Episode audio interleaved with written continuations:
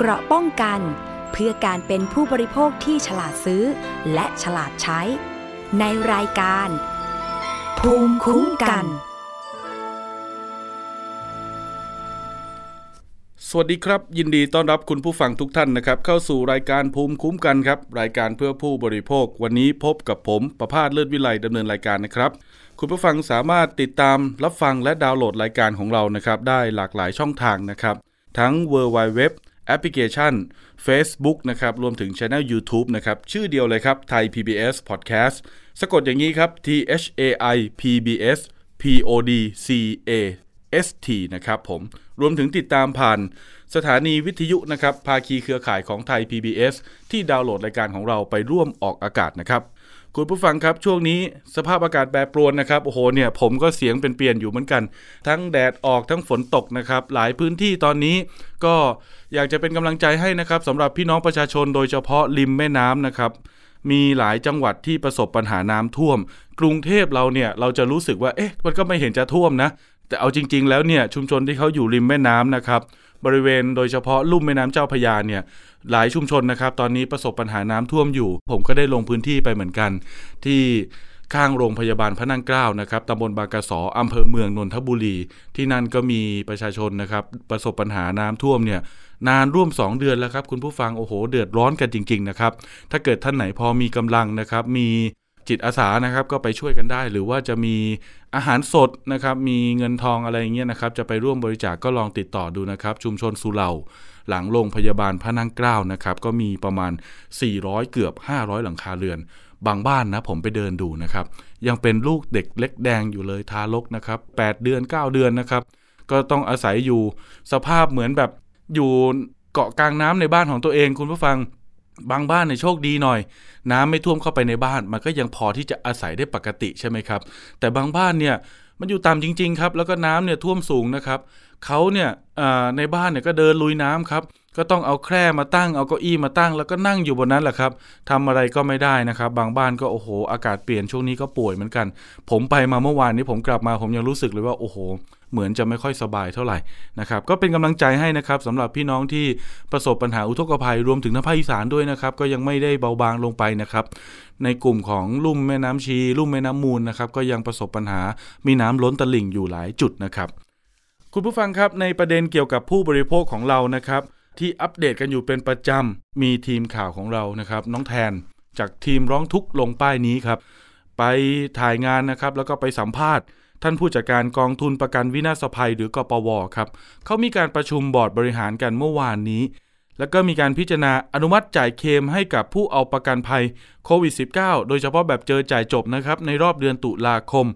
มีบริษัทอะไรบ้างนะครับก็คือเอเชียเดอะวันอาคาเนและไทยประกันภัยนะครับก็จะมีการพิจารณาอนุมัติในรอบเดือนตุลาเนี่ยไม่ต่ำกว่าบริษัทละ 1,000 รายครับคุณผู้ฟัง รวมแล้ว 4 บริษัทเนี่ยก็จะจ่ายกันอยู่ประมาณ 4,000 กว่ารายในรอบเดือนนี้นะ มูลค่ารวมที่จ่ายในเดือนนี้ก็ประมาณ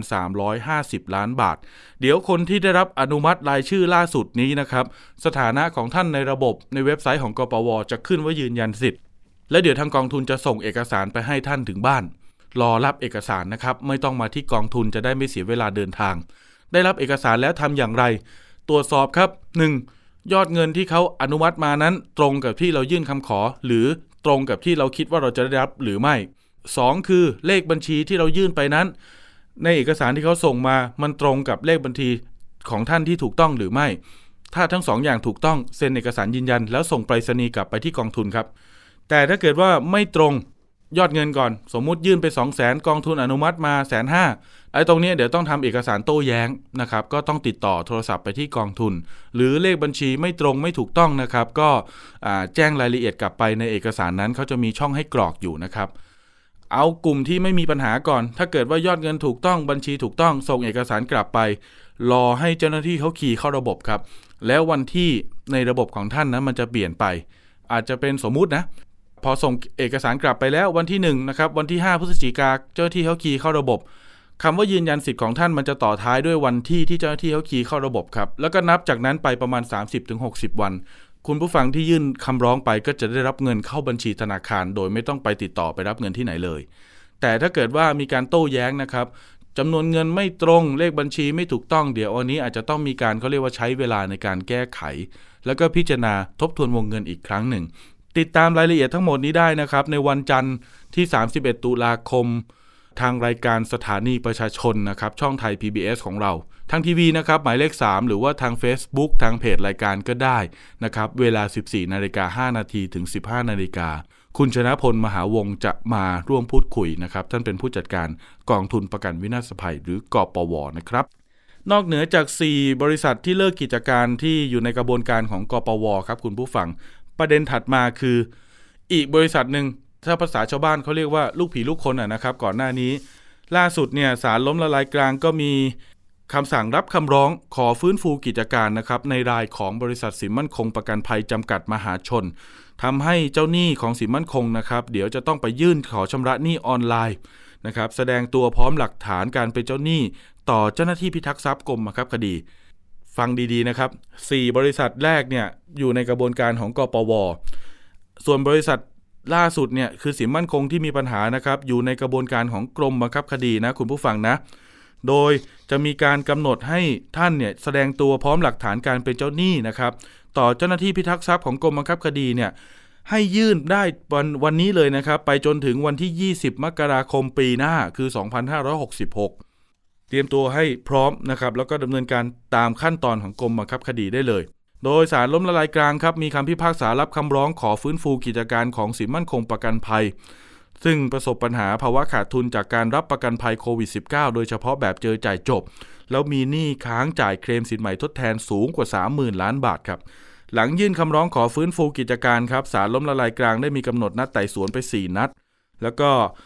มีคำสั่งออกมานะครับว่ารับคำร้องขอฟื้นฟูกิจการของบริษัทดังกล่าว ส่งผลให้คนที่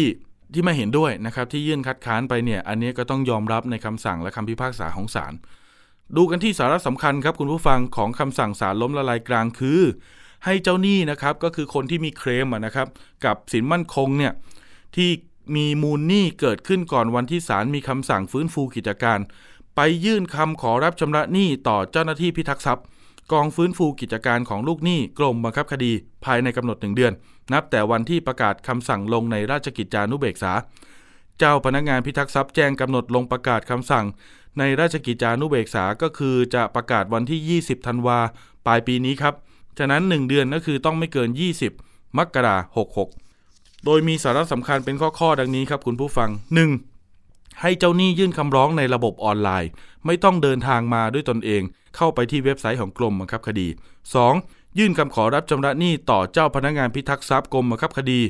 หรือสำนักงานบังคับคดีทั่วประเทศในจังหวัดที่ท่านอยู่ และ 3 คือยื่นคำขอรับชำระหนี้ผ่านบริษัทสินมั่นคงประกันภัยสำนักงานใหญ่ หรือสำนักงานสาขาของสินมั่นคงแต่จะต้องทำการจองคิวล่วงหน้านะครับ ทั้งนี้เนี่ยขอให้เจ้าหนี้ติดตามความคืบหน้าของคดี และรายละเอียดอื่น ๆ เพิ่มเติมเข้าไปดูได้เลยครับที่เว็บไซต์กรมบังคับคดีนะครับผม ถ้าเกิดท่านไหนอาจจะไม่มีอินเทอร์เน็ตหรือว่าเข้าเว็บไซต์ไม่สะดวกนะครับ ก็ไปติดต่อสำนักงานบังคับคดีในจังหวัดที่ท่านอยู่ก็ได้นะครับลองสอบถามดูนะครับว่าในเรื่องของสินมั่นคงนั้น จะยื่นคำร้องยื่นเอกสารได้อย่างไร แล้วต้องใช้เอกสารอะไรบ้างนะคุณผู้ฟังนะ ทั้งหมดทั้งมวลเนี่ยก็เป็นเกี่ยวกับเรื่องประกันภัยโควิด -19 เดือดร้อนกันเยอะจริง ๆ ครับ มานานขนาดนี้โควิด เริ่มซาไปแล้ว แต่การเบิกเงินเนี่ยมันก็ยังไม่แล้วเสร็จ เป็นกำลังใจให้ด้วยแล้วกันครับโอ้นะครับต้องให้กำลังใจกันเยอะๆนะ ทั้งในกลุ่มของอยู่ในกระบวนการของกปว คือเอเชียเดอะวันอาคเนและไทยประกันภัย อันนี้ได้เงินแน่ ๆ แต่รอการพิจารณานิดหนึ่ง แล้วก็ในส่วนของสินมั่นคง อันนี้ต้องรอตามกระบวนการก็ยื่นคำขอกับบังคับคดีนะครับ คุณผู้ฟังครับช่วงนี้หลังหน้าฝนแล้วนะครับ อาจจะมีหลายท่านเตรียมแผน อยากจะสร้างบ้าน อยากจะจ้างผู้รับเหมานะครับ ต้องระมัดระวังนิดหนึ่ง มีผู้เดือดร้อนคนหนึ่งจากจังหวัดยะโสธรครับเขาออกมาเตือนภัย ร้องเรียนว่าทำสัญญาจ้างบริษัทเอกชนมาก่อสร้างบ้านในราคา 860,000 บาท โอ้โห เกือบล้านนะ แต่เมื่อสร้างไประยะหนึ่งครับเกิดปัญหาผู้รับเหมาทะเลาะกกันเองครับแล้วก็ทิ้งงานด้วยนะครับไม่มาสร้างต่อตามสัญญาทำให้เขาเนี่ยได้รับความเดือดร้อนนะครับมีการประเมินความเสียหายนะอาจจะสูงถึงหลักแสนบาทเลย เดี๋ยวเราไปคุยกับคุณอัมพรครับผู้ร้องเรียนจากจังหวัดยะโสธรคุณอัมพรสวัสดีครับ สวัสดีค่ะ คุณอัมพรครับ อันนี้คือที่มาที่ไปของการไปจ้างไปทำสัญญากับบริษัทรายเนี้ยเราไปเจอเขาได้ยังไงครับทำไมเราถึงอยากจะจ้างเขา อ๋อพอดีวันช่วงนั้นก็กำลังหาหาบริษัททำบ้านอยู่แล้วค่ะก็คือเปิดเฟซบุ๊กมาก็คือไล่ไปไล่ไปก็ก็เจอแบบว่าเขาโพสต์แบบว่าเขาไปทำบ้านจังหวัดนู้นจังหวัดนี้ทำเสร็จมาเขาก็จะถ่ายรูปแล้วก็โพสต์ลงเฟซบุ๊กอะค่ะ อ๋อแล้แล้วก็แล้วก็โอเคเราดูดูในใช่ค่ะเฟซแล้วก็เหมือนเขากับก็มีว่าผลงานมีหลายจังหวัดอย่างนี้ใช่ไหมครับ มีผลงานใช่ค่ะอืมใช่หลายจังหวัดค่ะ ของพี่อมพรสร้างที่ไหนเราก็ครับเลยเอ่อออำเภออะไรครับเนี่ย จังหวัดยโสธรอำเภอเริงนกทาค่ะอ๋อเลืองนกทาเคยไปทำข่าวอยู่ สร้างบ้านแล้วก็มีการเลือกแบบเลือกอะไรตกลงทำสัญญาเรียบร้อย เรียบร้อยค่ะ แบ่งงวดงานไหมครับเอองวดแรกเราก็จ่ายเราจ่ายก่อนทำแล้วก็แล้วเราจ่ายเอ่อเหมือนกับมัดจำ แปดพันห้าร้อยบาทไว้ก่อน ในอืมวงเงินที่เราจะทำแปดแสนห้าแต่ว่าพี่เพิ่มประตูก็เลยเป็นแปดแสนหกครับ เพิ่มประตูอีกบานหนึ่งก็เลยเป็นแปดแสนหกแล้วก็จ่ายเงินมัดจำงวดแรกเราก็จ่ายเขาก็ทำโดยที่ทำแล้วเราก่อนที่จะทำเราก็ถามว่าตกลงคือช่างคือจะสแตนบายให้เราตลอดคือไม่ดึงช่างออกไปไหนใช่ไหมครับเขาก็บอกว่าโอเคครับ ผมไม่ดึงช่างออกแต่พอทำปุ๊บทำนิดๆหน่อยๆเสร็จดึงช่างไปจังหวัดอื่นโอ้ประมาณครับ สองอาทิตย์สามอาทิตย์แล้วก็กลับมาทำให้เราอีกอย่างนี้เป็นประจำเออพี่ก็ไม่ได้เอะใจอะไร โอเค งวดที่หนึ่งผ่านไปงวดที่สองเขาก็เรียกเก็บเงินพี่ก็โอนเงินให้เขาครับ โอเค ตามที่ว่างวดที่สองจ่ายเท่าไหร่ก็จะมีในสัญญาพี่ก็โอนให้ปุ๊บงวดที่สองเขาก็มาทำมาทำนิดนิดหน่อยหน่อยๆก็ดึงคนไปทำจังหวัดอื่นตลอด อืม โดยที่เขาไม่แจ้งเราเลย นอกจากว่าชาวบ้านเขาเห็นเขาก็เลยโทรบอกเราว่าเออช่างไม่อยู่นะช่างไปตรงนู้นตรงนี้ เราก็ถึงได้โทรเข้าไปตามในบริษัท อ๋อ แสดงว่าตลอดเราค่ะเราน่ะไม่ได้อยู่ใกล้กับสถานที่ก่อสร้าง คือไม่เราได้อยู่แต่ว่าพี่สาวดูให้ อ๋อ เราก็ต้องวิ่งไปดูหรือว่าให้คนในพื้นที่รายงานเข้ามาที่เรา ใช่ค่ะอืมให้พี่สาวดูให้แล้วพี่สาวก็จะโทรบอก ตลอดเลยค่ะ มันมันดูกระท่อนกระแท่นไม่ต่อเนื่องเหรอครับ การก่อสร้างตรงนี้ ไม่ต่อเนื่องค่ะ ทั้งอืทั้งมที่เขาสัญสัญญาทำในสัญญาที่จำได้คือร้อยี่สิบวันก็คือเสร็จมอบงาน ครับ ใช่ แล้วงวดที่สามเราก็จ่ายเงินไปอีก โดยที่เราจ่ายงวดที่สามคืองานเราไม่เดิน ครับ เราก็โทรตามตั้งแต่เดือนเมษาว่ายังไงทำไมงานไม่เดิน ทีนี้เขาก็เลยบอกว่าเขามีปัญหากันเขาคือเอ่อแตกกันเขาอีกคนนึงนะคะเขาบอกว่าเขาไม่สามารถที่จะทำต่อกับเราได้อืมอะเราก็โทรไปกับไอ้คนที่เซ็นชื่อในสัญญากับเรา ครับ ไอ้คนที่เซ็นชื่อในสัญญากับเราว่าโอเคครับพี่ผมรับผิดชอบอืม โอเค พี่ว่าถ้าเธอรับผิดชอบพี่ก็โอเค ถึงจะล่วงเลยพี่ก็ไม่ว่าอะไรแต่ขอให้มาทำให้พี่ให้เสร็จครับแล้วก็โทรโทรตามเขาตลอดเขาก็มาทำให้ทีละนิดทีละหน่อย แล้วก็โทรตาม นี่เราต้องจี้เขาตลอด งานคือเซ็นสัญญาตั้งแต่พฤศจิกาหกสี่ถ้าร้อยยี่สิบวันก็ต้องธันวามกรากุมภามีนาใช่ค่ะ ก่อนสงกรารปีนี้ก็ควรจะต้องเสร็จแล้วสิครับเนี่ย ใช่ค่ะ แต่คืนนี้คือไม่เสร็จค่ะ อืม ไม่เสร็จเขาก็บอกปัญหาเขาอย่างงู้นอย่างนี้เราก็โอเค เออ แต่ยังไงเธอต้องมาทำให้พี่นะครับอืมครับครับเขาก็บอกเขาก็บอกว่าเขาไปเออเขาแยกตัวออกมาไปไปจดเอ่อทะเบียนบริษัทใหม่ของเขาคนเดียวทีนี้ ก็คือเหมืเขาอนกัก็บว่าจะมีปัญหาหุ้นส่วนผู้รับเหมาคือเนี่ยเขาบคืออกว่าเขามันมันแตกคอกันอย่างนี้เหรอครับพี่อมพรใช่ค่ะ อืม แล้วงานแตกงานคอกันงานไม่เสร็จงานไม่เดินแล้วทำไมเราถึงยังโอนงวดสามให้เขาอะครับ คือว่าตอนแรกคืองวดที่สองคือเดินเสร็จแล้ว อืมเขาก็อธิบายให้เราลงนู้นลงนี้คือเสร็จแล้วค่ะงวดสองแล้วก็เลยเอาเขาบอกว่าทีนี้งวดสามนะคะพี่ต้องโอนมาก่อนงวดสามอ๋อเพราะว่าทุกครั้งเราจะโอนงวดก่อนทุกครั้งค่ะที่ในสัญญาอ๋น่ะอครับผม เราก็เลยโอนงวดงวดที่สามไปสองแสนกว่าบาท ครับ ใช่ค่ะ ก็คือนึกว่างานจะเดินนึกว่า นึกว่าเขาจะไม่ไม่ทิ้งงานเราขนาดนี้ไงคะ ครับ คือใช่ จากยอดเต็มเนี่ยแปดแสนหกโอนไปแล้วสามงวดนี่คือประมาณหกแสนหกก็เหลืออีกสองแสนที่ยังไม่ได้จ่าย คุณภาพงานที่ได้มันมัน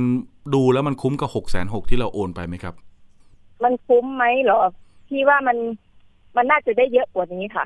อืม แสดงว่ามันไม่คุ้ม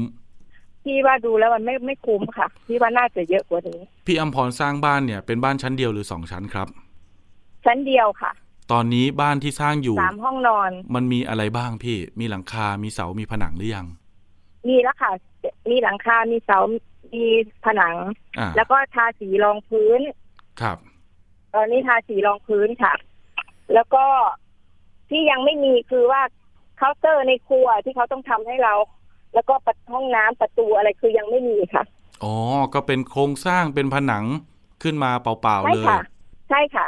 นี่ก็เลยเวลามาห้าหกเดือนแล้วนะครับ เนี่ย ทุกวันนี้ยังติดต่อเขาได้ไหมครับพี่ ติดต่อได้แล้วแล้วก็เมื่อคืนเขาเขาก็โทรมาหาพี่เขาก็บอกว่าเขาจะเขาเออกำลังรอเงินจาก เพราะว่าเขารับทำบ้านที่อื่นด้วยรอเงินงวดบ้านของหลังอื่น แล้วเพื่อจะเอาเงินตรงนั้นมาซื้อเออไอมาทำโครงฝ้าให้พี่วันนี้อ้าวแสวัดงนี้ว่าพี่ก็รอเขาอยู่ เงินที่เราโอนไปนี่คือก็ไปเอาเอาเงินเราไปหมุนทำหลังอื่นหรือเปล่า ใช่ไหมน่าจะประมาณนั้นค่ะ เออ แล้วก็น่าจะประมาณนั้นค่ะแล้วแล้วก็ไปเอาเงินหลังอื่นมาหมุนทำบ้านเรา ใช่ค่ะ โอ้โหที่พี่อำพี่คิดไว้ก็แบบนั้นนะคะพี่อมพรมั่นใจไหมครับ เนี่ยว่าเขาจะมาทำให้เราจนเสร็จเนี่ยพี่ตอนนี้พี่ไม่ค่อยมั่นใจเลยค่ะอืมพี่จะรอดูเนี่ยค่ะ ก่อนที่พี่จะบินกลับภูเก็ตที่จะดูว่าเขาจะมาไหมเรามีการยื่นเรื่มาองปุ๊บพี่ก็คือจะแจ้งความ เรามีการยื่นเรื่องหรือไปแจ้งความไปอะไรยังไงบ้างแล้วหรือยังครับ ยังเลยค่ะ พี่ก็อืมคือพี่ก็ให้ไอ้ส่งแจ้งข่าวไปในไอ้ไทยไอ้ไทยพีบีเอสนี่ค่ะครับแล้วว่าพี่ก็เลยว่า ถ้าสมมติว่าเกินที่เขานัดพี่ไว้คือพี่จะไปแจ้งความที่นี่เลยค่ะ ที่ที่จังหวัดในอำเภอที่พี่ทำบ้านเลยค่ะ ครับก็คือเรื่องนกทาเนาะค่ะ ใช่ค่ะ อืม อย่างนี้พี่อมพร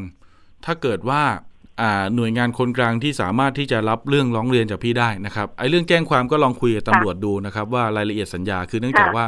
ผมไม่เห็นรายละเอียดสัญญาเนาะผมก็ไม่มั่นใจว่ามันจะเข้าข่ายเป็นคดีอาญาหรือเป็นคดีแพ่ง อันนี้ต้องเอาสัญญาไปให้คนตำรวจท่านดูนะครับถ้าเกิดว่ามันเป็นคดีอาญาท่านก็รับแจ้งความดำเนินคดีไปค่ะแต่คราวนี้ในส่วนของการเจรจาหรือจัดการปัญหา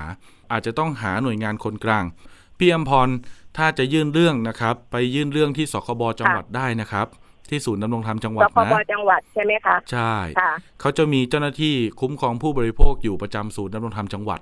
ท่านก็ไปยื่นเรื่องค่ะได้ได้ค่ะหรืออีกช่องทางหนึ่งคือนักกฎหมายเลยนะครับ ไปยื่นกับอายการคุ้มค่ะครองสิทธิ์อายการคุ้มครองสิทธิ์ในจังหวัดหรือเปล่าคะ ถูกต้องครับสำนักงานท่านจะอยู่ในสำนักงานอ๋อค่ะอายการจังหวัด ถ้าเกิดค่ะว่าอายการเฉยๆเนี่ยก็จะดูเรื่องการสั่งคดีฟ้องไม่ฟ้องอะไรงี้ใช่ไหมครับ เรื่องเรื่องคดีอาญาใช่ค่ะ แต่ว่าอายการคุ้มครองสิทธิ์ก็จะมีห้องทำงานเป็นแผนกหนึ่งเลยครับ อยู่ในตึกของอายการจังหวัดนี่แหละ ส่วนงานนี้ได้ค่ะจะมีหน้าที่ในการช่วยเหลือประชาชน พี่อมพรสามารถเอาค่ะสัญญานะครับ แล้วก็ภาพถ่ายของบ้านอะไรต่างๆ เนี่ยค่ะไปยื่นเรื่องต่อเขาได้ ขอให้เขาเนี่ยเป็นคนกลางเรียกผู้รับเหมามาคุยกันหน่อย อ๋อค่ะได้มาค่ะตกลงทำสัญญาหรืออะไรต่างๆ โดยมีอายการเนี่ยเป็นนักกฎหมายเป็นคนกลางเจรจาให้แล้วฟรีด้วย เพราะว่าบางค่ะทีเราหมดเงินเยอะแล้วเนี่ย เราจะไปจ้างทนายความอีกหลักพันหลักหมื่นก็อาจจะเดือดร้อนไปกันใหญ่นะตรงนี้ใช่ค่ะตรงนี้ก็มีท่านอายการเนี่ยคอยช่วยเหลืออยู่ มีทุกจังหวัดเลยพี่อมพรโอเคค่ะ นี่แหละพี่กำลังจะคิดว่าพี่จะไปแจ้งความ แล้วก็พี่อาจจะพี่น้องแนะนำพี่มาพี่อาจจะไปยื่นอายการ อายการเอาเอกสารทุกอย่างใบสัญญาไปยื่น ครับ แล้วนั่นก็แหละรูปถ่ายบ้านใช่ไหมคะ ใช่ครับ ถ่ายสำเนาไปสักสามได้ชุดค่ะตัวสัญญาค่ะเนี่ยถ่ายไปสักสามชุดนะครับ แล้วก็ภาพถ่ายเนี่ยค่ะนะครับ ถ่ายหลาย ๆ มุมครับ ด้านหน้า ด้านข้าง ด้านหลังของบ้านนะครับค่ะแล้วก็ค่ะอ่าภายในบ้านอะไรต่าง ๆ เนี่ยครับ ให้คนที่รับเรื่องท่านได้เห็นว่า โอ้ สภาพบ้านนี้มันมันตามตกลงไหมเนาะอะไรอย่างเงี้ยนะครับ เขาจะได้ค่ะได้เอ่อค่ะจับจุดได้ว่า โอ้ ทิ้งงานไปเนี่ยบ้านได้กี่เปอร์เซ็นต์เองนะครับ ตรงเนี้ยจะได้ค่ะชัดเจนแล้วก็มีการเจรจาเกิดขึ้น อันนี้ยืนยันว่าฟรีอ๋อนะครับค่ะพี่อมพรสิ่งที่ทางรายการแนะนำค่ะนะครับ เป็นกระบวนการของราชการที่เขามีไว้เพื่อช่วยเหลือประชาชนนะ ได้ค่ะ เป็นไงบ้างครับเนี่ยบ้านหลังแรกหรือเปล่าคุณพี่แต่บ้านหลังแรกเลยค่ะ เพราะว่าแม่พี่ก็ไม่ได้มีที่อยู่บ้าน อืม เพราะว่าบ้านที่พ่อพี่อยู่นั่นน่ะเขาก็ ซอยตันนะคะครับ ไม่มีไม่ไม่มีทางออกพี่ก็เลยกะจะว่าทำบ้านหลังนี้แล้วให้แม่พี่ออกมาอยู่ เพราะว่าซอยบ้านพี่เขาปิดเขากั้นรั้วกันหมดนะคะแม่พี่ไม่มีทางออกเพราะสมัยก่อนพ่อพี่ไปซื้อบ้านซอยตันนะคะอ๋อเหรอสมัยก่อนซอยเขาจะเปิดซอยใช่ค่ะ นี่โดนโดนโดนปิดกั้นนานหรือยังครับ นานแล้วค่ะ กี่กี่ปีครับเนี่ยสามสิบกว่าปีโอ้ยนานจังทำไมทนอยู่ได้นะครับ แล้วก็ที่คือว่าพ่ออะ ไปไปซื้อบ้านไปซื้อที่ที่นั่นสมัยก่อนคือว่าสัญญาของคนพูดกันนะคะว่าโอเคคนแก่สมัยก่อนถ้าจะเราจะไม่ปิดทางนะอืมแต่พอมาถึงรุ่นลูกรุ่นหลานเขาก็จะเขาปิดทำรั้วเขาปิดทางเราก็ไม่มีทางออกค่ะ โอ้เหรอครับ แล้วอย่างนี้ที่ดินเราเป็นค่ะเป็นเราต้องเป็นเอกสารรอดูอะไรออกเป็นสปกเป็นโฉเป็นนเอดกสารไม่ไม่ใช่โฉนดเนาะสัญญาซื้อซื้อขายธรรมดาชาวบ้านสมัยก่อนนะคะ เพราะตอนนี้พ่อพี่ก็เสียแล้ว ไม่ใช่แล้วแถว แถวนั้นนี่มันเป็นอะไรครับ เป็นสปกเป็นโฉนดเป็นนสสามหรืออะไร มีโฉนดค่ะ แต่ว่าเราอะไม่ได้แยกออกจากเขาคนที่เราซื้อนะคะเอ้า สมัยก่อน ก็ยังไม่ได้แบ่งโฉนดด้วย ใช่ค่ะ โอ้ต้องระวังแล้นะวตอนนี้ลูกเขาก็คือ ก็คือมาตันทางเราเราก็ไม่มีทางออกพี่ก็เลยกะจะทำบ้านหลังนี้แล้วให้แม่พี่ออกมาอยู่ะคืออย่างแล้วนี้ก็มันมีปัญหาแบบนี้ พี่อมพรไหนๆเนี่ยได้ไปหาท่านค่ะ อัยการเนาะ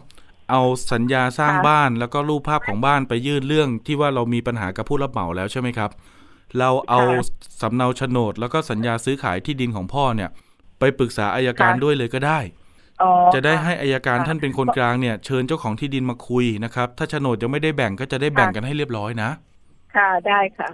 เพราะว่าก็ดีเหมือนกันจะได้มีคนแนะนำเราด้วยเนี่ยครับหนึ่งหนึ่งคือค่ะไอ้เรื่องสัญญาสร้างบ้านที่ผู้รับเหมาทิ้งงาน อันนั้นก็เรื่องหนึ่ง สองคือสัญญาซื้อขายที่ดินแล้วก็โฉนดที่ดินของคุณพ่อเนี่ยนะครับ ที่ซื้อแล้วยังไม่ได้แบ่งยังไม่ได้เปลี่ยนเป็นชื่อเรา อันนี้ก็เป็นเรื่องที่สองและสามก็คือเรื่องค่ะพอเปลี่ยนชื่อโฉนดแบ่งโฉนดเรียบร้อยเสร็จแล้วตามสัญญาที่เราซื้อขายนะ เรื่องที่สามคือหาค่ะทางออกค่ะที่ดินทุกแปลงในค่ะประเทศไทยต้องมีทางออกนะครับพี่อมพร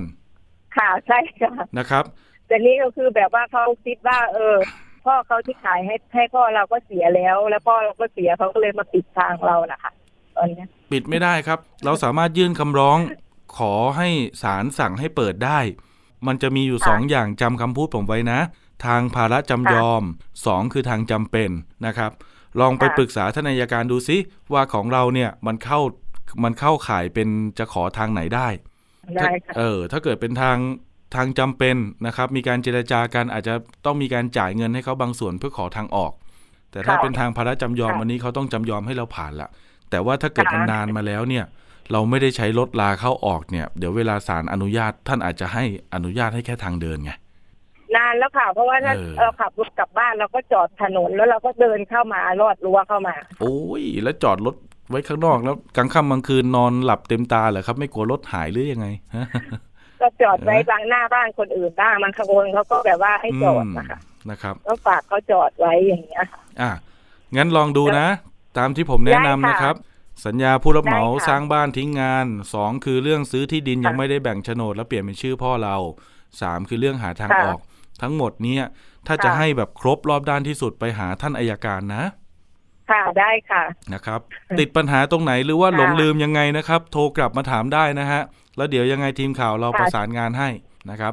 โอเคค่ะเออคือเบอร์ติดต่อเบอร์นี้ใช่ไหมคะส่งไลน์มาหรือว่าอันเดิมก็ได้ครับ ร้องทุกข์ไทยส่งไลน์ PBS อ๋อได้ใช่ค่ะใช่โอเคค่ะนะครับผมโอ้ค่ะยินดีครับขอบคุณมากนะคะขอบคุณพี่อมพรครับค่ะสวัสดีครับค่ะสวัสดีค่ะ เนี่ยครับคุณผู้ฟังโอ้โห เก็บตังค์มาจะสร้างบ้านให้พ่อแม่อยู่นะครับ มาเจอผู้รับเหมาทิ้งงานซะอย่างนั้น เรื่องนี้แจ้งเข้ามาเมื่อวานนี้เลยนะครับ แล้วก็เป็นกรณีเร่งด่วน เพราะว่าต่างจังหวัดเนี่ยอาจจะ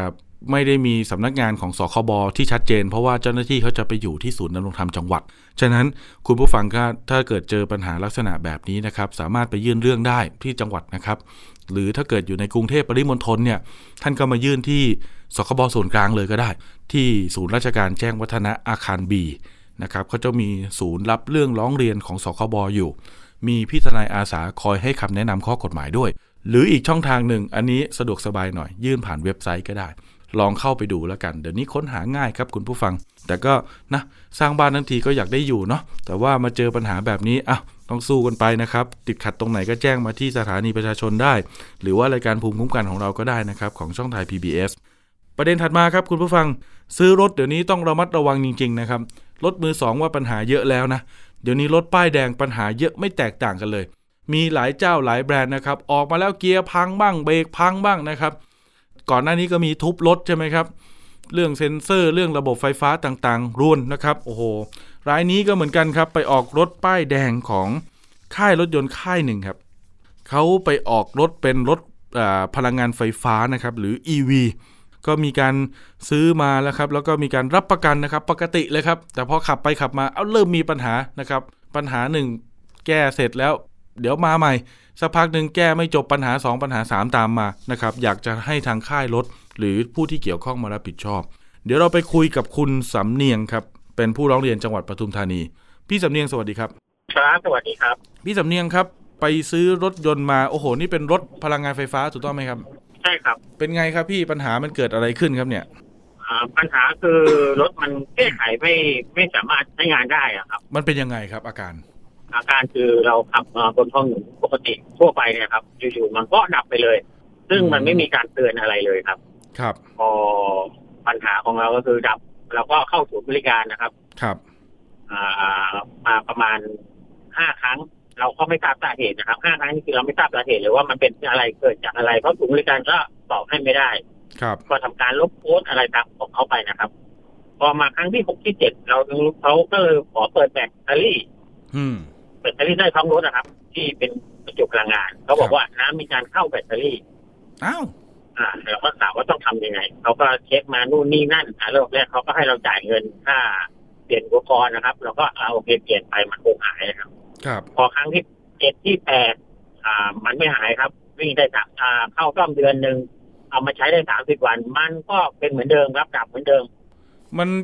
สตาร์ทไม่ติดเลยหรือว่ามันติด แต่ว่ามันขี่ไปแล้วมันกระตุกมันไม่ smooth แล้วมันดับไปอย่างเงี้ยครับพี่ไม่ครับ มันไม่บอกครับขี่ไปตอนเช้าก็สตาร์ทติดครับ แล้วก็ขี่ไปได้ทำงานปกติครับ ครับขึ้นโทลล์เวย์มอเตอร์เวย์อะไรไปได้ปกติแล้วจะดับเขาดับเลยครับอ้าวเหรอครับ แล้วอยู่บนทางกำลังใช้ความเร็วอยู่ อยู่ดีๆก็ดับไปเลยอย่างเงี้ยเหรอครับ ใช่ครับ ล่าสุดก็คือน่ากลัวสุดคืออยู่บนโทเวย์ครับ ไปร้อยหนึ่งประมาณเก้าสิบร้อยหนึ่งครับ แล้วมันอยู่เลนขวามันดับ มันก็พวงมาลัยแข็งเบรกไม่ได้โอ้คืโอ้อคือทำใช่อะไรไม่ได้ครับประคองรถเข้าซ้ายได้อย่างเดียวพอประคองรถยังไม่ถึงซ้ายดีอ่ารถมันก็หมดแรงครับหมดกำลังส่งเพราะว่ารถจราจรมันเยอะตอนเช้าอะครับ ครับ คือคือความน่ากลัวของเราคือ ตอนเนี้ยเราเริ่มไม่ปลอดภัยแล้วถ้าถ้าคันหลังมาเขาไม่รู้กับเราเนี่ยครับ ถึงเราจะเปิดไฟหมากเฉยๆแล้วเขาก็อาจจะเสยเราได้ประมาณนั้นใช่เพราะว่าคือรถในยุคปัจจุบันเนี่ย ถ้าเกิดว่าสตาร์ทเครื่องอยู่เนี่ย โอเค พวงมาลัยมันนิ่มมันเบาแรงอ่าเบรกมันเบาแรงใช่ไหมครับ มันเหยียบนิ่มเหยียบง่าย แต่พอมันดับนี่คือมันแข็งเลยนะพี่นะใช่ครับผมพี่สำเนียงเอารถไปลุยน้ำมาหรือเปล่า ทางศูนย์บริการบอกว่าผมไปลุยน้ำมาอ่าอ่าผมแต่ว่าก่อนหน้านั้นอะ คือก่อนหน้าที่มันจะดับสักสองสามวันอะครับมันมีฝนตก ผมก็ต้องขับรถทำงานนะครับ บนถนนมันก็ต้องมีน้ำบนถนนนะครับ ครับ คือวิสัยเราขับรถ ผมดับมาเก้าครั้งแต่ครั้งรวมมีครั้งนี้ครั้งที่เก้า ถ้าจะบอกว่าผมขับรถลุยน้ำท่วมจังหวัดทุกครั้งเนี่ยเอ่อผมว่าไม่ใช่วิสัยคนขับรถนะครับครับน่าจะไปขับเรือ คือพี่สำเนียงจะบอกว่า ถึงผมจะต้องลุยน้ำท่วมบ้าง แต่ก็แต่แต่ก็อยู่ในเกณฑ์ที่เราประเมินแล้วว่ามันปลอดภัยไม่กระทบต่อรถ คือตอนที่เราซื้อรถนะครับรถคันนี้เขาประกาศโฆษณาเลยครับ เพราะว่าผมอยู่ในชุดหนึ่งพันคันแรกของรถไฟฟ้าในประเทศไทยก็ว่าได้ อืมเขาประกาศเลยครับว่าใครซื้อหนึ่งพันคันแรก แบตเตอรี่และประกันแปดปีไม่จำกัดระยะทางอ่าคแล้รัวบก็อ่าลุยน้ำได้ลึกสี่สิบเซนครับ อันเนี้ยผมยังไม่ได้ไปคุยลุยสี่สิบเซนเลยครับ เอาแค่ลุยบนถนนทุกวันเนี้ยแค่น้ำท่วมแก้มยางมาถึงขอบแม็กหน่อยเนี่ย มันก็เป็นปัญหาว่าดับแล้วอะครับ แล้วแบบมีการบอกว่าป้องกันฝุ่นละอองและน้ำตามมาตรฐาน IP67 โอ้นี่มาตรฐานสูงนะอ่าเอาผมอันนี้ผมไม่ทราบหรอกครับ เพราะไอพีตัวเนี้ยเขามาประกาศตอนที่หลัง คือครับปัญหาเรื่องรถมันเริ่มดับเยอะๆแล้วเขาก็มาเอาตัวเนี้ยขึ้นมาอ้างกัน อืมซึ่งผมบอกว่า ถ้า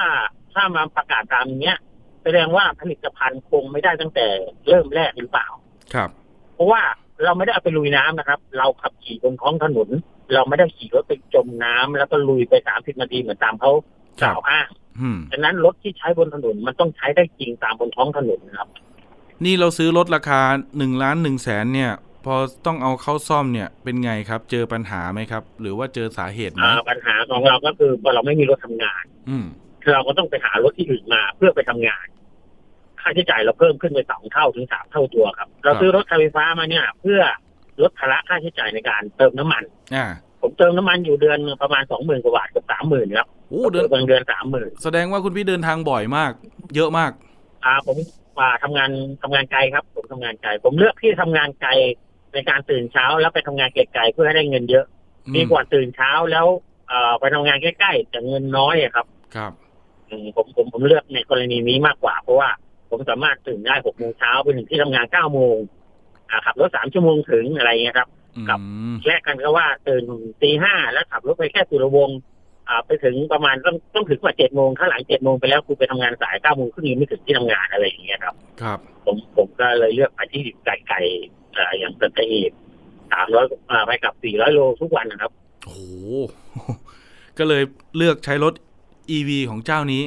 ใช่ครับอืมเพราะว่าตอนนั้นไม่มีเจ้านี้เจ้าเดียวครับอครับเจ้าอื่นยังไม่มีเคลมมาครับ ครับ ทางศูนย์เขาว่ายังไงบ้างครับพี่เขาซ่อมให้เราเนี่ยมันจบไหมทางศูนย์ซ่อมครับตรงซ่อมศูนย์ก็มี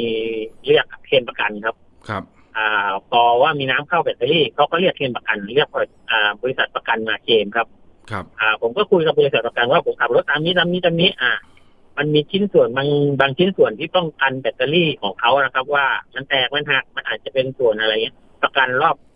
ทุกรอบเขาก็รับประกันมาสองสามรอบอะครับ ประมาณสองรอบมบริษัทประกันได้เคลมให้ครั้งล่าสุดเนี่ยอืมใช่ครับก็เคลมให้แล้วมันต้องเคลมอะไรบ่อยนักหนาครับพี่ตั้งสองสามรอบ แสดงว่าอาการมันมันคล้ายเดิมเลยไหม เหมือนเดิมครับ คือเออเอารถออกมาใช้งานได้ก็ประมาณสักสามสิบวันนะครับ มันมันก็จะดับไปครับ คือคือผมผมแปลกใจตรงว่าผมอะเอารถเข้าศูนย์บริการครับ เป็นศูนย์ของเขาโดยไม่ใช่เป็นอู่ซ่อมทางนอก อืมทีเนี้ยการที่ศูนย์บริการซ่อมอะครับ มันก็ต้องมีการันตีในการซ่อม เหมือนผมใช้รถยี่ห้อที่เป็นน้ำมันทุกวันนี้ผมก็ใช้รถน้ำมันอยู่ครับเวลาผมไปซ่อมไปเปลี่ยนอะไร ที่ศูนย์บริการนั้นๆเขาบอกว่า อะไรชิ้นนี้นะครับ รับประกันหกเดือนเออหใช่รือสองหมื่นโลอ่าอะไรประมาณเนี้ยครับครับในการซ่อม แต่อันเนี้ยไปซ่อมเหมือนกันครับ อาการเดียวแบบเดียวแบบเดิมเลยครับ แต่เขาไม่ได้รับประกันไว้อะครับเขาบอกมันเขาบอกว่าอาการมันต่างกัน เสียก็มาซ่อมใหม่อย่างเงี้ยเหรอครับ อ่าเดี๋ยวแล้วก็มาซ่อมใหม่ครับอุ้ยตายแต่แล้วถ้าผมไปเสียบนโทเวย์อีกรอบหนึ่งแล้ว อ่าโดนชนตูดตกมาจากโทเวย์ผมใส่จะไม่ได้ซ่อมครับนะครับ ซื้อรถราคาเป็นล้าน รู้สึกยังไงบ้างครับพี่ใช่เนี่ครัยบมันมันโอเคไหมครับในความรู้สึก ผมว่าไม่โอเคอะครับ แล้วครับคงไม่ปลอดภัยกับ ผู้ที่ใช้รถอ่าเหมือนกันเนี่ยครับ ครับผู้ที่ใช้รถไฟฟ้ารุ่นเดียวกับผมเนี่ย ผมว่าผมเกิดแล้วและหลาย ๆ คนที่เคยเกิด คุณจะรู้ได้ยังไงหรือว่ามันจะเกิดตอนไหนอืมอะไรอย่างนี้ยครับ มันผมว่ามันไม่ปลอดภัยสำหรับการใช้รถรุ่นนี้ยี่ห้อนี้แล้วอะครับ ใช่เพราะว่าผมไปดูในกลุ่มรถต่างๆ เนี่ยอ่ายี่ห้อนี้อาจจะไม่ใช่รุ่นที่พี่สำเนียงใช้อยู่นะ อาจจะเป็นรุ่นอื่นหรือก่อนหน้านี้เนี่ยนะครับบางทีก็มีเจอปัญหาเรื่องระบบลวนจอลวนอ่าสตาร์ทไม่ติดนะครับ บางคันสลูปรั่วน้ำฝนนี่ไหลลงมาในห้องโดยสารเลยนะอ่าครับ อันนี้ก็ยังมีครับ อันนี้ก็ผมเวลาผมเข้าถึงก็เจอกันอีกครับก็คุยกันอยู่ว่ามันเป็นอย่างนี้อย่างนี้อะไรอย่างเงี้ยครับ แต่อันนั้นผมถือว่ามันยังไม่ถึงกับชีวิตนะครับ ครับเพราะว่าพวกนั้นเราเรารู้สาเหตุเราทราบอย่างรถสตาร์ทไม่ติดเราก็ยังไม่ได้ไปจนภัยบนท้องถนนล่าสุดแต่ถ้าอันนี้ผมติดแล้วขับครับไปแล้วอะครับ อืม ไปไปเกิดเหตุบนท้องถนนเนี่ย แล้วไม่รู้เพื่อนร่วมทางเขาจะรู้กับเราหรือไม่ว่าไอ้รถรุ่นเนี้ยยี่ห้อเนี้ยมันไม่ได้ประสิทธิภาพนะอย่ามันใกล้มันนะอะไรอย่างเงี้ยครับ พี่สำเนียงครับ แล้วอย่างนี้ล่าสุดนี่เห็นว่าเคลมบ่อยจนจนประกันบอกว่าไม่เคลมให้แล้ว มันเป็นเรื่องของคุณภาพรถแล้วปฏิเสธส่งหนังสือปฏิเสธการซ่อมมาครับ อืม แล้วเขาก็ให้ทางศูนย์เนี่ยทำเรื่องไปว่าทำไมเขายังต้องซ่อม ในเมื่อ อ่าคุณซ่อมมาแล้วไม่หายอะไรอย่างเงี้ยครับครับเขาให้ทำไปว่ามันเป็นอะไรถึงทำไมถึงต้องต้องซ่อมอะไรอย่างเงี้ยครับอืมต้องต้องเคลมประกัน แล้วนี่ติดต่อทางค่ายรถหรือยังครับคุยไปที่ศูนย์บริการแล้วเขาก็เงียบครับ ไปที่ call center แล้วก็เงียบไปที่คือของเขาเองเลยทั้งหมดแล้วเนี่ยครับ คือพยายามติดต่อประสานงานเพื่อให้ได้รถกลับมาใช้ หรือให้มันซ่อมแล้วส่งคืนบริษัทเข้าไปอะไรอย่างเงี้ยครับครับเขาก็เงียบครับ คือตอนนี้ประมาณจะสองเดือนแล้วครับ จะหกสิบวันแล้วเนี่ยก็เป็นเรื่องที่เอ่อน่าหนักใจนะครับสำหรับผู้ที่ซื้อรถยนต์เพป้ายราะแดว่างค่าใช้จ่ายเรามีทุกวันครับโอ้แล้วแล้วช่วงนี้เอารถไหนใช้ครับพี่ เอารถน้ำมันใช้ครับกิโลหนึ่งประมาณเกือบสี่บาทโอ้นี่ถ้าเกิดก็วันหนึ่งวันละพันนะครับเติมวันขั้นต่ำวันละพันทางด่วนทางหาง ถ้าผมถ้าผมเก็บเงินได้สักก้อนหนึ่งซื้อรถเป็นคันแรกและคันเดียวของบ้านนี้ ถ้าเจอแบบนี้ผมปวดหัวเลยนะเอ่อผมก็ว่าคือโคที่ตอนเนี้ยในบ้านรับไม่ได้สักคนแล้วครับครับ คือจะให้เขาไปใช้แทนที่ผมเอารถอีกคันไปใช้แล้วให้เขาไปใช้เนี่ยเขาก็ไม่มั่นใจในในประสิทธิภาพของรถแล้วครับเข้าใจคือถ้าถ้าวิ่งว่าเอ่อน้องผู้หญิงเป็นคนขับไปอะไรอย่างเงี้ยครับ แล้วไปดับเนี่ยเขาตั้งสติไม่ได้ค งเป็นอุบัติเหตุที่ใหญ่ครับ อาจจะมีการสูญเสียอะไรประมาณนั้นครับ เรื่องนี้ครับคุณผู้ฟังพี่สำเนียงได้ยื่นเรื่องไปที่สำนักงานคณะกรรมการคุ้มครองผู้บริโภคหรือสคบเมื่อช่วงต้นเดือนนะฮะประมาณวันที่ใช่ครับ6ตุลาคมที่ผ่านมา ตอนนี้ทางสคบรับเรื่องแล้วเนาะเขาแจ้งกลับมาว่ายังไงบ้างครับอ่ายังไม่ยังยังไม่ได้แจ้งไปทางก็โทรประสานงานไปแล้ว ทางสพยังไม่ได้แจ้งไปทางทางบริษัทรถอะครับอืมว่าให้เข้ามาคุยมา มาว่าจะแก้ไขยังไง หรือจะดำเนินการอย่างไรอะไรนี้ครับ ครับ พี่สำเนียงก็แจ้งมาที่กองบรรณาธิการข่าวของเราด้วยนะครับ ผ่านทางไลน์ร้องทุกข์ไทย PBS นะครับ ซึ่งกองบกก็พิจารณาเรื่องอยู่ แล้วก็มีการประสานงานเมื่อวานนี้โทรไปคุยกับทางอ่าเขาเรียกว่า PR ของสคบนะครับ ก็มีการประสานดูซิว่าเอ๊ะเรื่องนี้อยู่ในขั้นตอนไหน เพราะว่าวันนี้ก็จะปลายเดือนตุลาคมแล้วนะครับ เกือบเดือนละนะครับพี่สำเนียงไปยื่นไว้ตั้งแต่ต้นเดือน ตอนนี้กระบวนการเป็นอย่างไร แต่ยังไม่มีการนัดเจรจาใช่ไหมครับพี่สำเนียงยังครับผมยังไม่มีการนัดใดๆครับ อืมครับผมโอเคแล้วเดี๋ยวยังไงเดี๋ยวทีมข่าวเราลองประสานสอบถามความคืบหน้าดูอีกที เข็ดไหมครับพี่เข็ดแล้วครับ โอ้เดี๋ยวนี้มันเหมือนมันมันมันเหมือนเราเสี่ยงดวงจริงๆนะคือไม่ใช่ว่าใช่ครับยี่ห้อใดยี่ห้อหนึ่งนะพี่สำเนียงนะบางหลายยี่ห้อเลยทุกวันนี้เนี่ย บางทีป้ายแดงมามีปัญหาเฉยเลยอะ่ะ มันก็กระทบต่อจิตใจ เพราะว่าซื้อรถป้ายแดงมาหลายคนก็คาดหวังว่า มันจะต้องไม่มีปัญหาสิ ถ้าพร้อมเจอปัญหาพร้อมซ่อมก็ควรจะต้องไปเล่นรถมือสองอะไรเงี้ยนะใช่ครับราคาต่างกันเยอะ อืมนะครับ ก็ต้องรอดูครับคุณผู้ฟังครับว่า ในประเด็นเกี่ยวกับเรื่องรถต่างๆ เหล่านี้นะครับ ที่เกิดปัญหาถูกตั้งข้อสังเกตว่าอาจจะไม่ได้คุณภาพนะครับ ทางค่ายรถจะออกมาแก้ปัญหานี้อย่างไร เห็นว่าก่อนหน้านี้ก็มีนะ หลาย ๆ ค่ายก็มีเจรจาที่สคบครับพี่สำเนียง แต่ส่วนใหญ่เวลาเจรจาจบแล้วเขามักจะไม่เปิดเผย เพราะว่าเขามักจะเซ็นสัญญาปกปิดเป็นความลับกันนะครับแต่ของพี่สำเนียงเดี๋ยวรอดูว่าทางสคบจะนัดเมื่อไหร่นะ ได้ครับผมโอเคครับ ผมเป็นกำลังใจให้ครับเดี๋ยวทีมข่าวประสานงานเพิ่มเติมให้ครับ ขอบคุณมากครับครับผมสวัสดีครับครับ สวัสดีครับน่าเห็นใจครับคุณผู้ฟังเดี๋ยวนี้ซื้อรถซื้อราครับ ป้ายแดงปัญหาเยอะพอๆกับรถมือสองเลยเหมือนกันนะครับบางคันบางเจ้านะ อันนี้เน้นก่อนว่าบางคันบางเจ้าอ่า คุณภาพดีไม่มีปัญหาก็มีเยอะอยู่ครับ แต่ถ้าเกิดเจอส่วนน้อยเข้าไปแล้วดันมาออกหวยที่เราเนี่ยนะครับ ตรงนี้ก็น่าเจ็บใจเหมือนกันนะครับ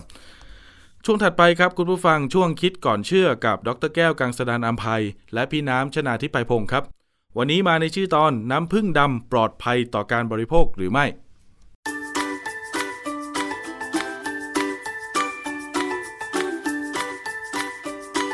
ช่วงคิดก่อนเชื่อ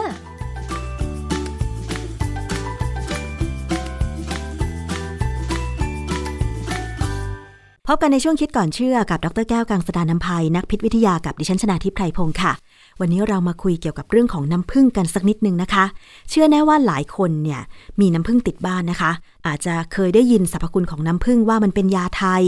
เพราะว่าน้ำผึ้งเนี่ยเป็นแหล่งรวมของสารอาหารหรือว่าสมุนไพรที่ผึ้งเนี่ยเวลาเขาจะทำรังเขาไปดูดเกสรของดอกไม้หรือต้นไม้ หลายคนก็เข้าใจว่ามันมีประโยชน์นะคะ แล้วก็มักจะเอาไปผสมกับยาไทยหรือว่าผสมกับเครื่องดื่ม ทีนี้คุณผู้ฟังมันก็มีการโฆษณาขายน้ำผึ้งบนแพลตฟอร์มออนไลน์ มีข้อความหนึ่งนะคะ บอกว่า เป็นน้ำผึ้งดำน้ำผึ้งป่าเดือน 5 คือคุณผู้ฟังคะ ถ้าเราเก็บไว้นาน สีของน้ำผึ้งจากสีเหลือง สีทองก็จะเปลี่ยนไปเป็นสีดำอันนี้ก็เป็นน้ำผึ้งแบบหนึ่งที่เขาเรียกว่าเป็นน้ำผึ้งดำ black honey หรือเปล่า แล้วมันมีโฆษณาอีกค่ะว่า น้ำผึ้งที่มีขายเนี่ยมันมาจากป่าที่มีไม้บางชนิดที่พอพึ่งไปดูดเกสรของต้นไม้แล้วเอามาทำน้ำผึ้งเอามาสร้างรังนะคะ ก็จะได้น้ำผึ้งที่มีความดำจากเกสรของต้นไม้นั้น ตรงนี้แหละค่ะ มันก็เลยเกิดคำถามว่าน้ำผึ้งที่มาจากป่า ที่มีพืชพันธุ์ต่างชนิดกัน มันให้สารอะไรนะคะ แล้วก็จะมีคุณค่ามีประโยชน์อย่างไรบ้าง รวมถึงน้ำผึ้งดำถ้าเก็บไว้นานเนี่ยมันจะอันตรายไหมนะคะ ต้องมาถามกับอาจารย์แก้วค่ะ อาจารย์คะที่จริงแล้วน้ำผึ้งเนี่ยมันมีสารอะไรคะอาจารย์ น้ำผึ้งเนี่ยนะโดยธรรมชาติแล้วเนี่ยมีความหวานก็คือมีน้ำตาล เป็นน้ำตาลพวกโมโนแซคคารายคือน้ำตาลเชิงเดียว ได้แก่ฟรุกโตสกับกลูโคสกลูโคสเนี่ยไม่ค่อยหวานเท่าไหร่หรอกแต่ฟรุกโตสเนี่ยหวานหวานมากค่ะนะฮะเพราะฉะนั้นเนี่ยเราจะได้น้ำตาลเป็นตัวหลักก่อน ก็จะมีอย่างอื่น ซึ่งเป็นองค์ประกอบที่มากับเกสรดอกไม้ที่ติดมาค่ะนะฮะอาจจะมีสารพวกโพโพลิส ซึ่งทำให้ชุ่มคอได้ด้วย ประเด็นที่สำคัญคือน้ำผึ้งเนี่ยเขาถือว่ามันเป็นผลิตภัณฑ์ที่ทางศาสนาของบางศาสนาเนี่ยเขาถือว่าเป็นอาหารจากพระเจ้าด้วยซ้ำมั้งนะคือดูธรรมชาติดีอะค่ะ ชอบกิน เพราะมันมันหวานแบบไม่ไม่เหมือนน้ำตาลทรายนะมันหวานแบบมีมีความนุ่มนวลอะ โฆษณาของน้ำผึ้งดำเนี่ยเราต้องดูให้ดีก่อนว่า เป็นน้ำผึ้งดำของไทยหรือเปล่า ถ้าเป็นของไทยเนี่ยนะจะเป็นน้ำผึ้งที่เก็บนานเกินค่ะสิบปีบ้างห้าปีบ้างก็แล้วแต่นะฮะแต่ถ้าเป็นน้ำผึ้งดำของฝรั่งเนี่ยเขาอาจจะไปพูดถึงน้ำผึ้งที่ผลิตจากผึ้งที่ไปดูดน้ำหวาน แล้วก็ได้เกสรจากดอกไม้บางชนิด เช่น ดอกมะฮกกานี ไม้มะฮกกานีเนี่ยเขาบอกว่าจะทำให้ผึ้งเนี่ยได้น้ำผึ้งสีดำ กรณีหลังเนี่ยก็คือน้ำผึ้งธรรมดาแหละแต่มันสีดำค่ะ น้ำผึ้งเนี่ยถ้าเป็นน้ำผึ้งที่เขาเลี้ยงด้วยน้ำตาลทรายนะมันจะสีจางค่ะ สีไม่เหลืองเข้มๆไม่เข้มเลยสีจางๆ คือความจริงสีออกน้ำตาลเนี่ยของน้ำผึ้งเนี่ยมันเกิดจากกระบวนการซึ่งผึ้งเขาผลิตขึ้นมาแหละ แล้วน้ำตาลเนี่ยมันมีธรรมชาติที่จะเปลี่ยนไปเป็นสารออกสีน้ำตาลอยู่แล้ว ดิฉันสังเกตนะคะว่าเอ่อ น้ำผึ้งจากการเลี้ยงกับน้ำผึ้งป่าเนี่ยสีของน้ำผึ้งมันจะแตกต่างกันอันนี้สารอาหาร หรือว่าสารที่อยู่ในน้ำผึ้งมันจะต่างกันไหมคะ ต่างครับต่างแน่ๆเลย แต่ว่าเราไม่ค่อยมีการวิเคราะห์เท่าไหร่นะเพราะว่าหนึ่งไม่มีใครสปอนเซอร์ให้มีการวิเคราะห์ แต่ว่าก็คงมีงานวิจัยบ้าง ถ้าเราซื้อน้ำผึ้งมา ตอนแรกก็อาจจะเป็นสีเหลือง สีทอง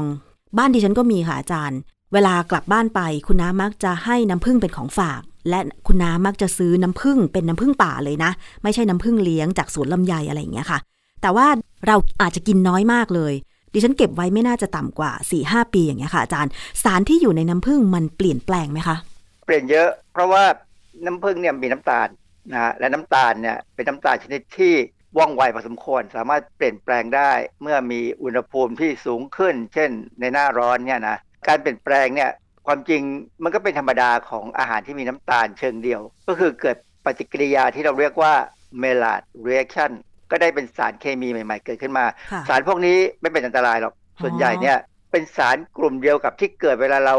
เอาทำขนมเค้กแล้วมันออกออกสีน้ำตาลเนี่ยนะค่ะคือเป็น browning reaction product หรือเวลาเราทำเอาน้ำตาลทรายเนี่ยมาเคี่ยว แล้วเราก็ได้น้ำเชื่อม น้ำเชื่อมสีน้ำตาล พวกเนี้ยก็เป็นสีน้ำตาลลักษณะเดียวกัน เพราะฉะนั้นเนี่ยสีน้ำตาลเข้มที่เกิดขึ้นในน้ำผึ้งที่เก็บนานเนี่ยก็เป็นสารกลุ่มนี้ แต่ว่าในกลุ่มสารที่เกิดขึ้นเนี่ยมีสารตัวหนึ่งชื่อ HMF คืออะไรหคะรือในในเว็บที่เขาโฆษณาขายเขาบอกว่า ตัวนี้คือ hydroxy methyl furfural-dehyde ซึ่งคำที่เขาโฆษณาที่เขาอ้างถึงเนี่ยพูดผิด สารจริงๆที่เกิดขึ้นคือ 5 hydroxy methyl furfural เป็น furfural ไม่ใช่ furfural-dehyde พูดให้ชัดๆหน่อยก็คือ 5 HMF เป็นสารที่มีทั้งที่เกิดตามธรรมชาติในน้ำผึ้งเกิดตามธรรมชาติในอาหารที่เราเอาไปปิ้งเอาไปย่างหรืออบเนี่ยนะถ้าอาหารนั้นมีน้ำตาลเชิงเดียวเนี่ยค่อนข้างสูงเนี่ยมันจะกลายเป็นสีน้ำตาลชัดๆ แต่ถ้าการสังเคราะห์เนี่ยเขาเขาสังเคราะห์มาแล้วเขาทำให้บริสุทธิ์ได้เนี่ยมันจะมีสีขาวหรือสีเหลืองอ่อนค่ะผมดูจากแคตตาล็อกโฆษณาของบริษัทขายสารเคมี ที่เขาขายสารเคมีที่ไปใช้ในห้องปฏิบัติการเนี่ยมันเป็นสารบริสุทธิ์มีสีขาวหรือเหลืองอ่อนนะฮะดังนั้นเนี่ยในน้ำผึ้งที่มีสีเข้ม สีดำเนี่ยหรือว่าอาหารอะไรก็ตาม จริง ๆ แล้วสีดำพวกนั้นเนี่ยไม่ได้ขึ้นกับ HMF หรอก มันค่ะขึ้นกับสารที่เป็นผลิตภัณฑ์เกิดจาก ปฏิกิริยา Maillard reaction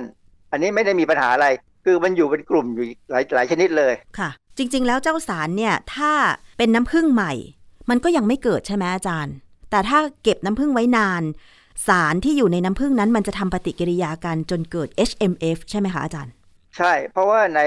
เมืองนอกเนี่ยนะเขาใช้การวิเคราะห์ HMF เนี่ยเป็นตัวบอกว่าน้ำผึ้งนั้นเก่าหรือเปล่าค่ะ แล้วมันเป็นอันตรายไหม ทีนี้ผมก็ไปสงสัยเรื่องอันตรายเหมือนกันเพราะว่ามีลูกศิษย์เอาน้ำผึ้งดำมาให้ขวดหนึ่งเขาบอกว่ามาจากแม่สอดก่อนกินต้องหาข้อมูลก่อนเพราะว่าเราก็ไม่แน่ใจของเก็บไว้นานๆมันอาจจะมีปัญหานะค่ะสาร HMF เนี่ยมีงานวิจัยพอสมควรนะที่บอกว่าอาจจะมีอันตรายบ้าง ถ้ากินเยอะๆแต่ค่ะถ้าเรากินแบบธรรมดาเป็นเครื่องดื่มวันละแก้วหนึ่งอย่างเงี้ยนะหรือผสมกับอาหารเพื่อให้มันหวานเนี่ยคิดว่าปริมาณที่เราใช้โดยทั่วไปแบบคนไทยธรรมดาเนี่ย ไม่ควรจะมีปัญหาหรอกค่ะนะฮะมีบทความชื่อภาษาไทยนะว่า ระดับ 5 hydroxy methyl furfural ในน้ำผึ้งและผลิตภัณฑ์อาหารอื่น ๆ ผลกระทบต่อผึ้งและสุขภาพของมนุษย์ ในวารสาร Chemistry Central Journal ปี 2018 นะและอีกบทความหนึ่ง ชื่อเรื่องคือพิษวิทยาและการประเมินความเสี่ยงของ 5 hydroxy methyl furfural ในอาหารค่ะในวารสาร Molecular Nutrition and Food Research ปี 2011 ให้ข้อมูลในภาพรวมว่าอย่างนี้ การทดสอบฤทธิ์ก่อกลายพันธุ์ฤทธิ์ก่อกลายพันธุ์นะ ในหลอดทดลองเนี่ย HMF เนี่ยหลายวิธีมักแสดงผลเป็นบวก คือเป็นยังไงสารคะก่อกลายพันธุ์ HMF มันเป็นสารก่อกลายพันธุ์ยังไงคะการทดลองจากงานวิจัยจากงานวิจัยเขาตีพิมพ์สองฉบับเนี่ยนะเขาบอกว่าสาร HMF เนี่ย ถ้าให้ปริมาณเยอะเนี่ยศึกษาปริมาณเยอะๆเนี่ยในหลอดทดลองนะ มันแสดงผลออกมาเป็นฤทธิ์ก่อกลายพันธุ์คือทำให้ DNA มีปัญหาค่ะแต่นั่นหมายความว่าสูงมาก แต่ว่าในการทดลองของเขาเนี่ยถ้ามีการเติมกลูตาไทโอนเข้าไปด้วยกลูตาไทโอนเนี่ยก็เป็นสารธรรมชาติในตัวเราอะนะที่มีประโยชน์กลูตาไทโอนเนี่ยเป็นสารที่สามารถทำให้สารพิษเนี่ยบดความเป็นพิษได้ ซึ่งเมื่อเขาเติมสารกลูตาไทโอนลงไปในการทดลอง มันสามารถทำให้ฤทธิ์ การก่อกลายพันธุ์ลดลงหมายความว่าคือกูตาไทโอนมีประโยชน์ คือถ้าเรากินน้ำผึ้งเข้าไปแล้วมี HMF เนี่ยนะพอ HMF เนี่ยซึมเข้าไปในเลือดเนี่ยก็ไปตับพอถึงตับเนี่ยก็จะมีการทำลายได้ โดยการใช้กลูตาไทโอนนี่แหละนะเพราะฉะนั้นในกรณีที่กินไม่มากร่างกายเราจัดการแน่ๆอีกข้อหนึ่งที่เขาบอกไว้ก็คือ ผลการศึกษามีความขัดแย้งกันในเรื่องของฤทธิ์ก่อมะเร็งบอกว่าจากหลายการศึกษาเนี่ยส่งผลให้มีการสรุปโดยรวมว่าศักยภาพในการก่อมะเร็งนั้นไม่ชัดเจน แต่อย่าลืมนะว่าการศึกษาเรื่องการก่อมะเร็งในสัตว์เนี่ยมักจะใช้สารเคมีในปริมาณสูง แล้วใช้สัตว์ทดลองที่อ่อนแอมากๆค่ะนะเป็นสัตว์ทดลองอย่างเช่น หนูขาวเนี่ยเขาจะเลือกหนูขาวที่อ่อนแอมากๆเลยเป็นพวกอินเบรดคือเป็นหนูขาวที่เจออะไรนิดหน่อยก็แสดงผลค่ะนั่นคือวัตถุประสงค์ที่ต้องใช้สัตว์อ่อนแอเป็นมะเร็งง่ายค่ะเพื่อจะดูซิว่าสารเคมีที่เราศึกษาเนี่ยมีศักยภาพไหมค่ะดังนั้นเนี่ยเวลาเขาทำการศึกษาในสัตว์ทดลองเนี่ย เขาก็จะพยายามประเมินว่ามันมีปัญหาอย่างไรอย่างเช่น ของ U.S. National Toxicology Program ซึ่งเป็นหน่วยงานใหญ่ของอเมริกาที่ทำหน้าที่ดูแลเกี่ยวกับความเป็นพิษของสารเคมีทุกอย่างเลย เขาบอกว่าหนูมีน้ำหนักตัวลดลง ถ้าได้กินสาร HMF ในปริมาณที่สูง เช่น 750 มิลลิกรัม ต่อน้ำหนักตัว 1 กิโลกรัม 5 วันต่อสัปดาห์ทำให้น้ำหนักตัวนี้ลดลงค่ะแต่ ผลการลดลงของน้ำหนักตัวของสัตว์ทดลองเนี่ยนะหลายครั้งเป็นเพราะว่าสารที่ใส่ลงไปมีกลิ่นรสทำให้อาหารเนี่ยมันหนูมันไม่ชินมันก็กินน้อยลงอ๋อไม่ใช่เพราะความเป็นพิษของสาร คือในงานวิจัยของ U.S. National Toxicology Program มันค่อนข้างเก่าอะนะ และสมัยนั้นเขาอาจจะยังไม่ได้ทำการทดลองที่ควบคุมเรื่องกลิ่นรสของอาหารที่มีการเติมสารที่ศึกษาลงไปด้วย มันก็ได้ผลอย่างนี้ค่ะแต่โดยสรุปเนี่ย เขายังบอกว่าไม่มียังไม่มีหลักฐานที่ชัดเจนว่า 5 HMF เนี่ยแสดงความเป็นพิษสูง ถ้าได้รับต่ำกว่า 500 มิลลิกรัม ต่อกิโลกรัมต่อวันค่ะอันนี้เป็นปัญหานิดหนึ่งคือเราไม่รู้ว่าน้ำผึ้งเนี่ยจะมี 5 HMF เนี่ยสักเท่าไหร่ เนื่องจากว่ามันไม่ค่อยมีการวิเคราะห์ ไม่มีการระบุในฉลากค่ะเนื่องจากว่ามันไม่ได้เป็นสารที่มีใครสนใจสักเท่าไหร่ เพียงแต่วิทยาศาสตร์เทคโนโลยีทางอาหารเนี่ยนะสารตัวนี้เป็น เป็นสารเจือปนในอาหารนะหรือเป็นฟู้ด d อ d ดิทีซึ่งเขาเอาไปใช้ในการที่ปรับปรุงกลิ่นรสของอาหารอืมแล้วก็ยังมีการนำมาสารตัวเนี้ยไปสังเคราะห์เป็นโพลิเมอร์แบบใหม่นะเป็นพวกพลาสติกเลยค่ะแล้วยังมีการปรับปรุงสารตัวนี้ให้กลายไปเป็นสารเติมแต่งเชื้อเพลิงดีเซล เพื่อเหรอคะปรับออกเทนอาจารย์โดยสรุปแล้วเนี่ยน้ำผึ้งถ้าเป็นผึ้งเลี้ยงอาจจะเลี้ยงในสวนเช่น ภาคเหนือก็จะมีน้ำผึ้งน้ำผึ้งเลี้ยงจากสวนลำไย น้ำผึ้งเลี้ยงจากสวนดอกไม้ หรือน้ำผึ้งป่าที่อาจจะมีสีที่แตกต่างกัน แต่ว่าถ้าเป็นน้ำผึ้งดำที่อาจจะมาจากป่า ไม้มะฮอกกานี ในเมืองไทยนี่คาดว่าจะก็น่าจะมีขายแต่แพงมากใช่ไหมคะฮะควรจะเป็นอย่างนั้นเพราะมันต้องนำเข้านะฮะแล้วไม้มะฮอกกานีเนี่ยก็อยู่ป่าแถวประเทศอบอุ่นนะแถวยุโรปนะค่ะไอ้พวกนี้ซึ่งซึ่งปกติเขาก็แพงอยู่แล้วพอนำเข้ามาเนี่ย ก็โดนภาษีพอสมควรนะฮะค่ะแต่ว่าน้ำผึ้งดำหรือ Black Honey ที่เขาโฆษณาขายว่าเป็นน้ำผึ้งที่เก็บมานานเกิน 5 ปี และราคา 2,000 กว่าบาท แถมยังโฆษณาว่าที่มีสีดำแล้วก็มีรสชาติขมอมหวาน น้ำผึ้งดำสามารถนำไป ใส่แผลเรื้อรัง เช่นแผลโรคเบาหวานหายได้มีฤทธิ์สมานแผล อันนี้จริงหรือไม่คะอาจารย์ ธรรมชาติแล้วน้ำผึ้งนี่ก็มีฤทธิ์ แบบสมานแผลอยู่แล้ว เพราะว่าควันมันก็มีน้ำตาลเยอะนะแบคทีเรียมันก็ตายหมดอะนะขึ้นไม่ได้นะเพราะฉะนั้นแผลก็หายเร็ว ก็ไม่มีปัญหาอะไรแล้วก็ละลายน้ำแล้วผมก็ลองดื่มดูเติมน้ำแข็งลงไปเนี่ยนะฮะรสชาติคล้ายๆกับโอเลี้ยงอะฮะเพียงแต่เป็นโอเลี้ยงที่ไม่มีคาเฟอีน รสชาติดีฮะสองสามวันกินทีหนึ่งไม่แต่ว่ากลิ่นมันแปลกไปจากเดิม ผมว่าหอมดีนะเหรอคะหอมดีสำหรับผมผมชอบ แต่ว่าพยายามไม่กินบ่อย เพราะว่า อะไรก็ตามอะถ้าเราไม่ค่อยรู้จักเนี่ยอย่ากินบ่อยค่ะนะฮะเพราะว่ากินบ่อยแล้ว ถ้ามันมีอันตรายขึ้นมาก็จะช้าแต่ว่าถ้าลักษณะที่ดูจากข้อมูลงานวิจัยเนี่ยมันไม่น่าจะมีอันตราย แต่เราก็ยังไม่กินบ่อยดีกว่า อย่าไปอย่าไปกินแบบตั้มซากนะค่ะที่สำคัญคือมันแพงไม่อาจารย์บางที คนสูงอายุเนี่ยจะมีความเชื่อว่าน้ำผึ้งเป็นยา เพราะว่ามันมาจากเกสรดอกไม้ เกสรต้นไม้ ซึ่งมันจะต้องเป็นสมุนไพรแน่ ๆ แถมยังเก็บไว้นานมันน่าจะมีการหมัก ในตัวของน้ำผึ้งซึ่งอาจจะเหมือนกับยาดองอะไรประเภทนี้หรือเปล่าที่ทำให้ดูเหมือนมีคุณค่าแล้วก็ขายราคาแพงสำหรับน้ำผึ้งดำเนี่ยค่ะอาจารย์ คือความเชื่อของคนไทยโบราณ หรือความจริงก็อาจจะไม่โบราณก็ได้นะว่า มันช่วยการระบายท้อง คือคนที่ถ่ายอุจจาระลำบากเนี่ย ก็น่าจะช่วยระบายท้องได้ คือผมว่าความที่เขามีน้ำตาลนะนะพอลงไปถึงลำไส้ใหญ่ได้เนี่ยบางส่วนเนี่ยนะ ก็ทำให้แบคทีเรียในลำไส้เราเนี่ยปรับสมดุลค่ะอาจจะทำให้การระบายเนี่ยในการถ่ายอุจจาระเนี่ยดีขึ้น อาจารย์จะให้ข้อคิดยังไงว่า ถ้าเกิดเราไปเจอโฆษณาขายน้ำผึ้งดำที่เก็บมานาน แถมยังโฆษณาเกี่ยวกับสรรพคุณที่มากขึ้น แต่ราคาสูงกับน้ำผึ้งที่ผลิตใหม่ๆอย่างเงี้ยค่ะอาจารย์จะเลือกซื้อแบบไหนดี คือเรื่องสรรพคุณเนี่ยอย่าเพิ่งเชื่อเท่าไหร่นักเพราะว่ายังไม่มีการประเมินว่ามีสรรพคุณจริงนะ แต่ว่ามันก็เป็นเรื่องของบุคคลนะประเด็นคือว่า ถ้าซื้อน้ำผึ้งอะน้ำผึ้งธรรมดาถูกกว่าค่ะก็กินแค่นั้นก็พอแล้ว น้ำผึ้งดำนี่สำหรับผมนี่คงไม่ซื้อแล้วครับเพราะราคาแพง หรือถ้าอยากได้น้ำผึ้งดำก็คือซื้อน้ำผึ้งมาเก็บไว้ไหมอาจารย์ ผมไม่ไม่คงไม่พยายามทำอย่างนั้นนะ ผมมีความรู้สึกว่าเสียเวลา แต่ว่าบางคนอาจจะทำได้นะค่ะฮะหรือว่าบางคนอาจจะเจอเป็นมรดกเก่าค่ะ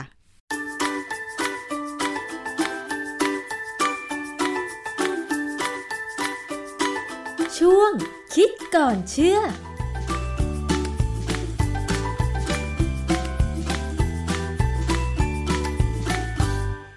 ครับทั้งหมดนี้นะครับก็เป็นเรื่องราวอุทาหรณ์นะครับ อยากให้คุณผู้ฟังได้รับรู้รับทราบไว้นะครับเผื่อไปซื้อสินค้าไปทำสัญญา จ้างคนนู้นคนนี้มามาสร้างบ้านมาให้บริการแก่เรานะครับ ตรงนี้ต้องระมัดระวัง แล้วก็ถ้าเกิดเจอปัญหาแล้วอย่างที่ผมแจ้งนะครับ มีหน่วยงานราชการที่ช่วยเหลือท่านได้ ทั้งหมดฟรีไม่มีค่าใช้จ่ายท่านไม่รู้ไม่เป็นไรครับ โทรมาถามเราก็ได้นะครับ 027902111 เราจะพยายามหาข้อมูล หาคำตอบ และประสานงานหน่วยงานที่เกี่ยวข้องเพื่อมาช่วยแก้ปัญหาให้แก่ทุกท่านนะครับ วันนี้เวลาหมดลงแล้ว ผมประพาสเลิศวิไลลาไปก่อนครับ พบกันใหม่โอกาสหน้า ขอบคุณครับ สวัสดีครับ ติดตามรายการได้ที่ www.thaipbspodcast.com แอปพลิเคชัน Thai PBS Podcast หรือฟังผ่านแอปพลิเคชัน Podcast ของ iOS Google Podcast Android Podbean SoundCloud และ Spotify ติดตามความเคลื่อนไหวของรายการและแสดงความคิดเห็น โดยกดถูกใจที่ facebook.com/thaipbspodcast